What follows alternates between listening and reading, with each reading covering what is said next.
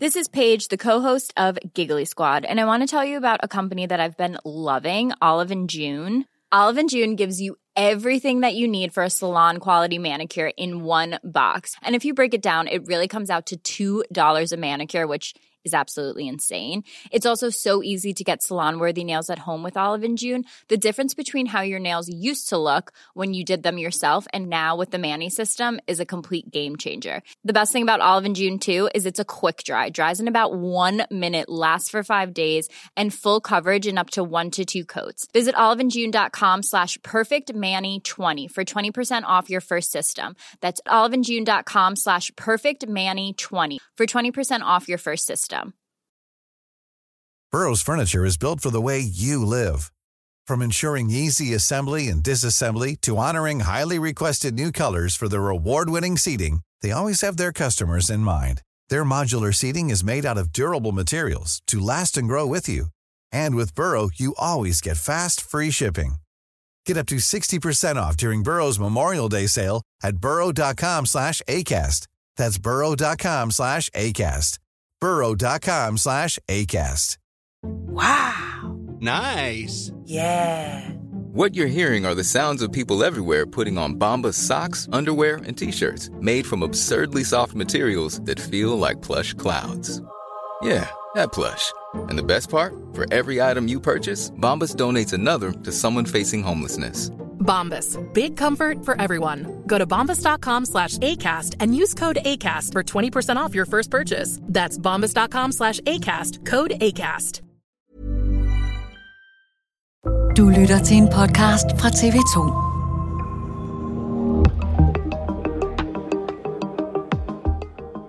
En af de største profiler i dansk politik vender nu tilbage fra sygesengen. Dagens store historie i dansk politik. Jakob Ellemann Jensen vender tilbage fra sin sygemelding, når kalenderen viser 1. august.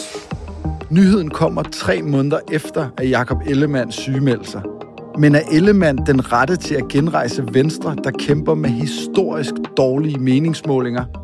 Det er dato i dag. Mit navn er Joachim Claushøj Bindslev.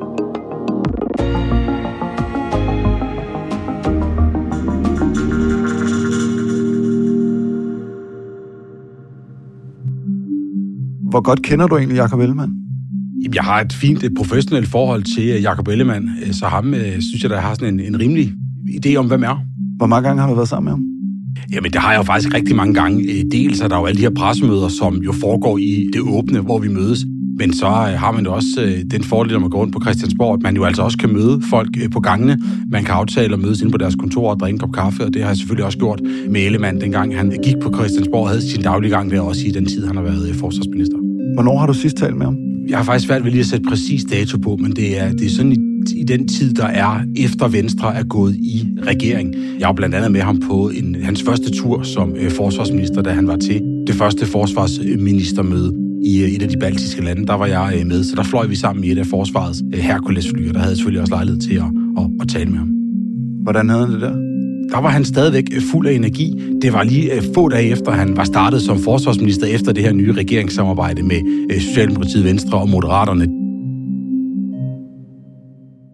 Velkommen til Jesper Vestergren. Du er politisk analytiker her på TV2, en rigtig Christiansborg-rotte. Vi har jo inviteret dig i studiet, fordi Jakob Ellemann har annonceret, at han vender tilbage til dansk politik. Han, han rejser sig fra sygesengen. Det skriver han på Facebook. Han blev sygemeldt med stress for tre måneder siden og vender nu tilbage til sit job som både forsvarsminister, visestatsminister og formand for Venstre. Er det her en god dag for Venstre? På den korte bane, så er det her en rigtig god dag for Venstre. De har øh, haft behov for at få en, en afklaring på Jakob Ellemann, på at deres formand har været sygemeldt og har været væk i, i tre måneder nu. Jakob Ellemann, han annoncerer det her comeback på Facebook, men det er vikarholdet i Troels Lund Poulsen og Stephanie Lose, der udtaler sig i dag øh, foran, øh, foran pressen. Når øh, Jacob Ellemann vender tilbage øh, til sine opgaver her øh, på Christiansborg, så vender jeg tilbage til mine opgaver i øh, Region Syddanmark. Mærker du en stor begejstring hos dem over, at deres chef han vender tilbage? Det er jo en svær situation for dem, for på den ene side, så glæder de sig jo også over, at formanden kommer tilbage. Det har de jo gået og sagt i tre måneder, at Jakob Ellemann nok skulle blive rask, at han nok skulle komme tilbage.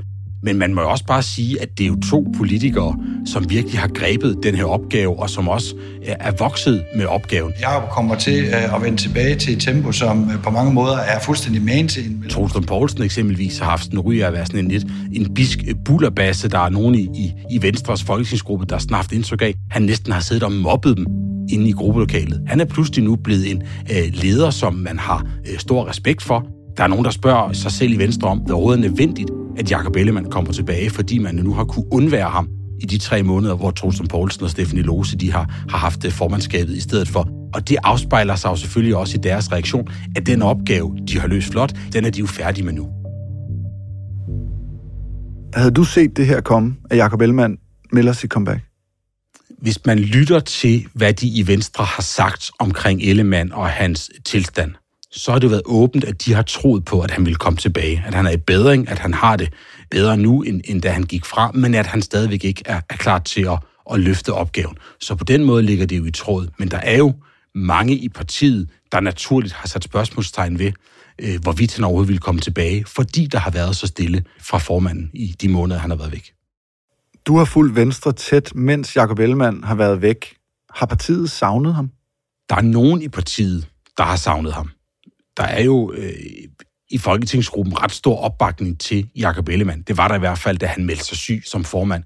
Men det er jo pludselig også blevet åbenlyst for både øh, Christiansborg-gruppen, men jo også for resten af baglandet, at Ellemann jo ikke er uundværlig. Og så er der jo også de to, der har overtaget de poster, Øh, Ellemann har, Trostrom Poulsen og Stephanie Lose, ja, de har sådan set også øh, klaret det øh, ret godt. Så derfor er der jo stemmer nu i Venstre, der taler om, at det kunne måske være, at man skulle overveje, om Ellemann er den rigtige formand, når han kommer tilbage. Og måske skulle man gøre enten Troels Lund eller Stephanie Lose til, til formand i stedet for.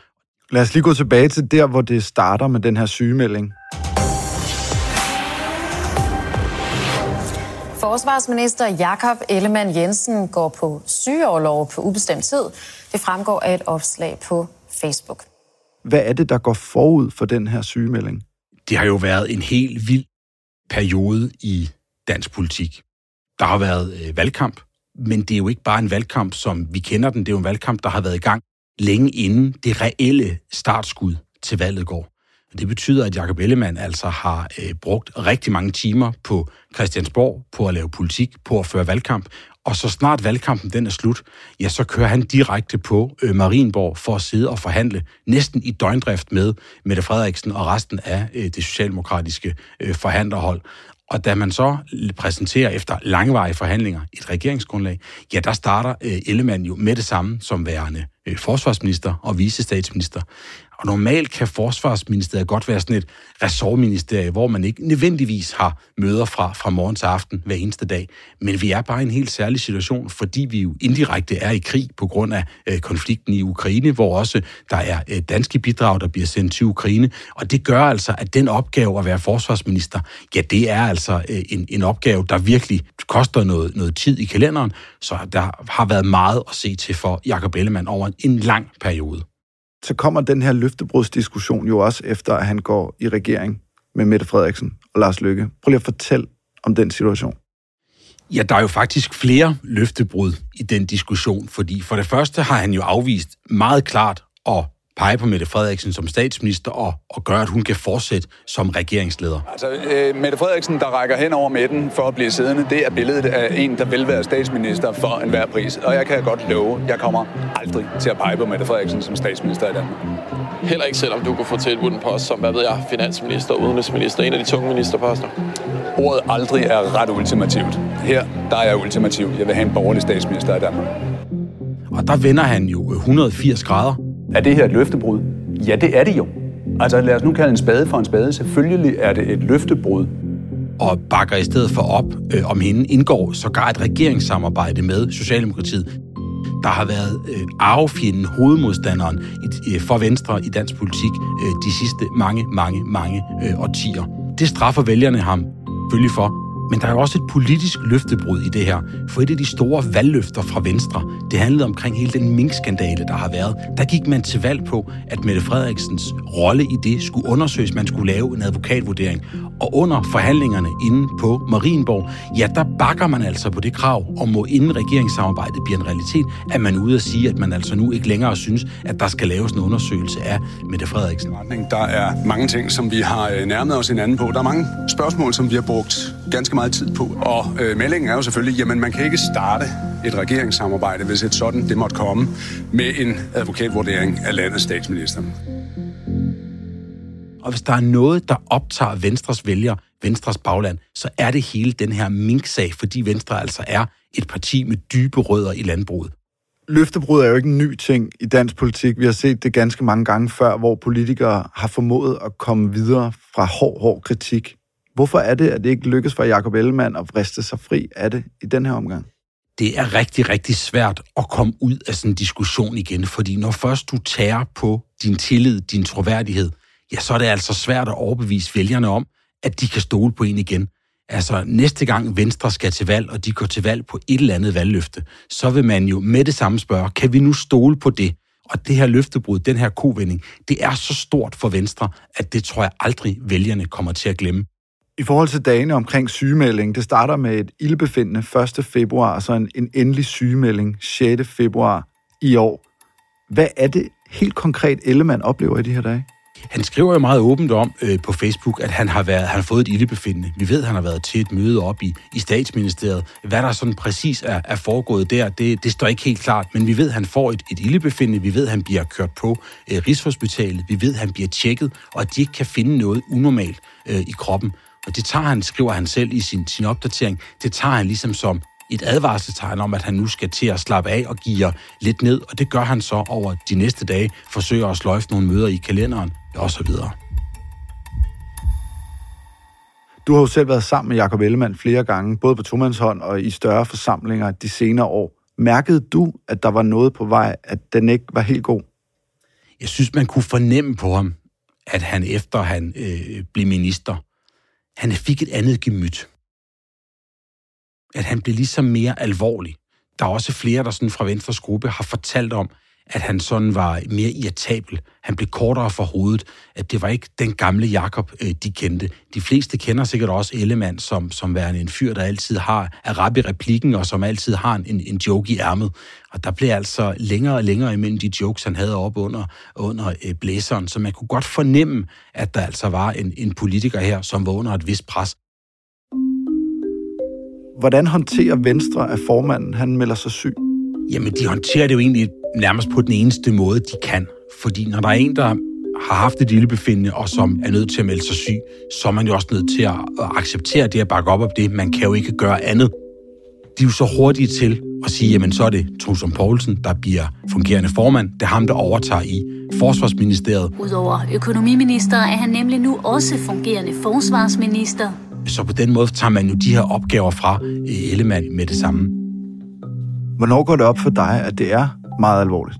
På det tidspunkt, da man så er nødt til at ringe til Region Syddanmark og indsupplere Stephanie Lose i regeringen. Vi begynder udsendelsen med dagens store politiske nyhed om, at Danmark i dag har fået en ny fungerende økonomiminister. Det er Venstres næstformand, 40-årige Stephanie Lose der er det åbenlyst for mig, at det altså ikke er en kortvarig sygemelding øh, for Jakob Ellemann, men at det her godt kan trække ud og kan tage flere måneder. For hvis man nu havde en forventning om, at Ellemann ville være tilbage i løbet af få uger, ja, så ville man jo ikke lave sådan en rokade. Så ville man jo ikke involvere statsministeriet og kongehuset i at lave en ministerrokade. Så der står det klart for mig, at det kommer til at tage noget tid, inden vi ser øh, Jakob Ellemann i regeringen igen. Hvad ved vi om hans tilstand, mens han er væk?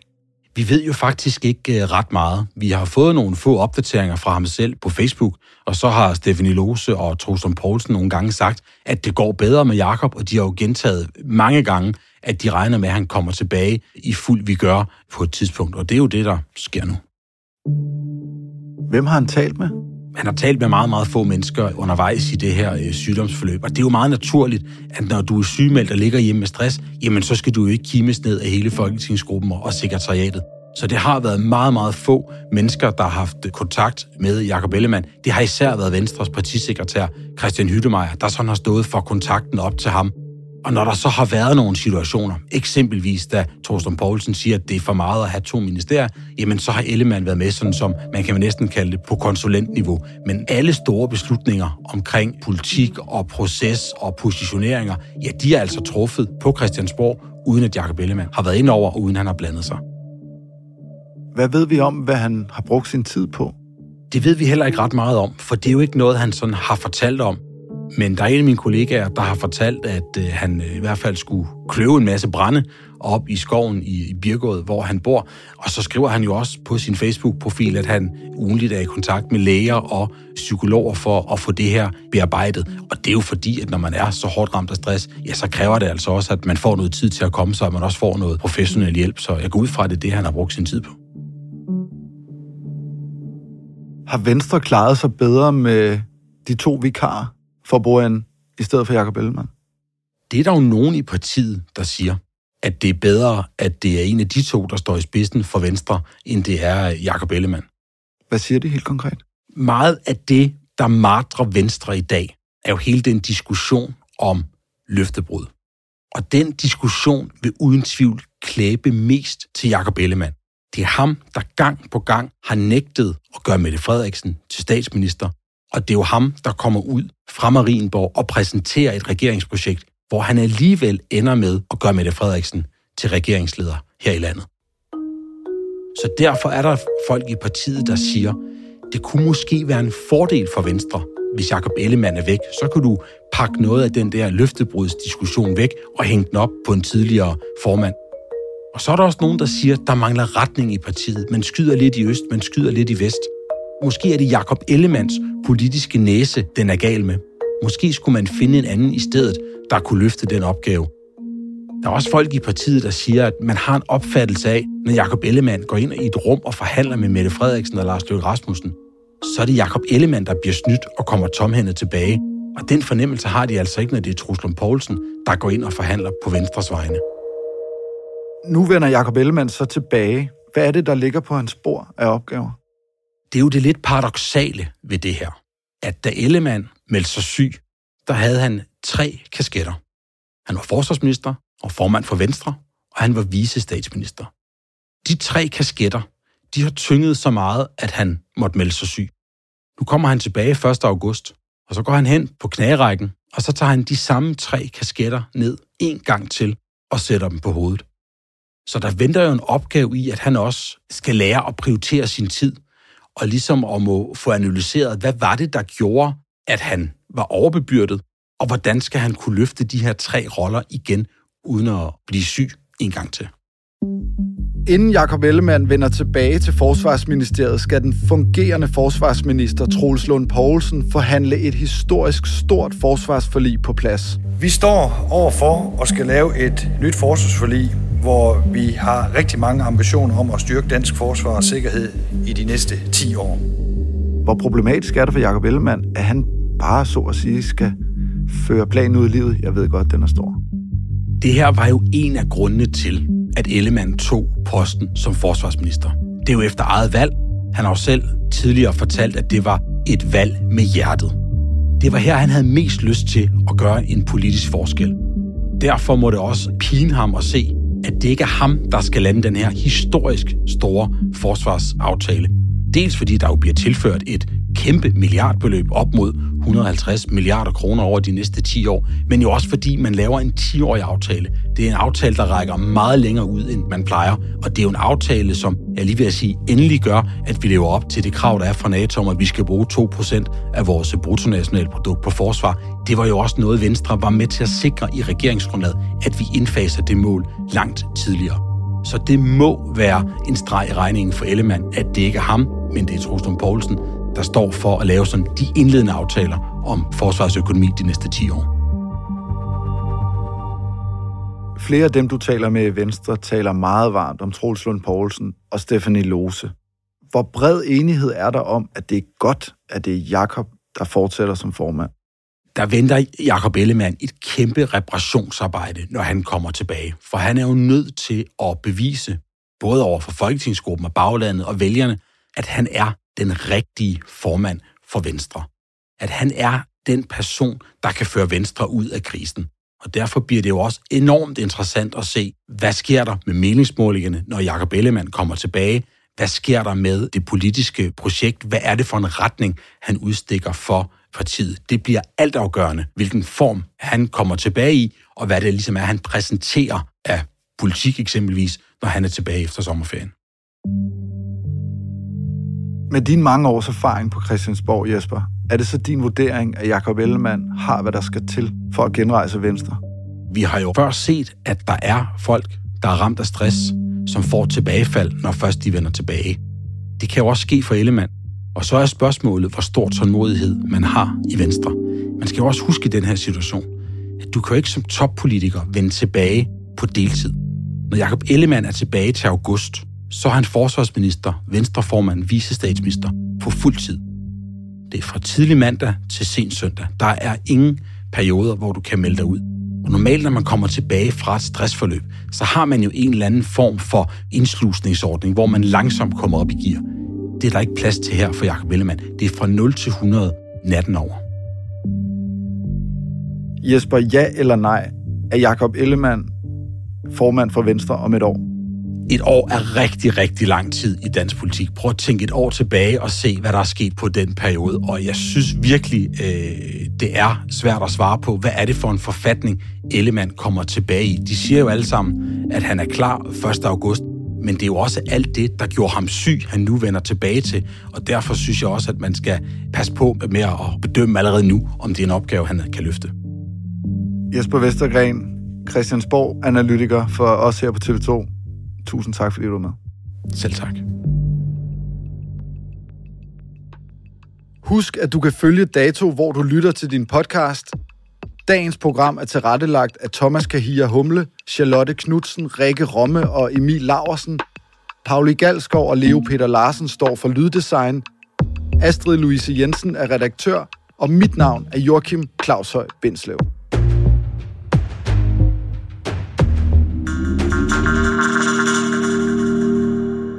Lyttet til en podcast fra TV2. Hi, I'm Daniel, founder of Pretty Litter. Did you know cats tend to hide symptoms of sickness and pain? I learned this the hard way after losing my cat, Gingy. So I created Pretty Litter, a health monitoring litter that helps detect early signs of illness by changing colors, saving you money and potentially your cat's life. Pretty Litter is veterinarian developed, and it's the easiest way to keep tabs on your fur baby's health right at home. Go to prettylitter.com and use code ACAST for 20% off your first order and a free cat toy. Terms and conditions apply. See site for details. Planning for your next trip? Elevate your travel style with Quince. Quince has all the jet setting essentials you'll want for your next getaway, like European linen, premium luggage options, buttery soft Italian leather bags, and so much more. And is all priced at 50 to 80% less than similar brands. Plus, Quince only works with factories that use safe and ethical manufacturing practices. Pack your bags with high-quality essentials you'll be wearing for vacations to come with Quince. Go to quince.com slash pack for free shipping and 365-day returns.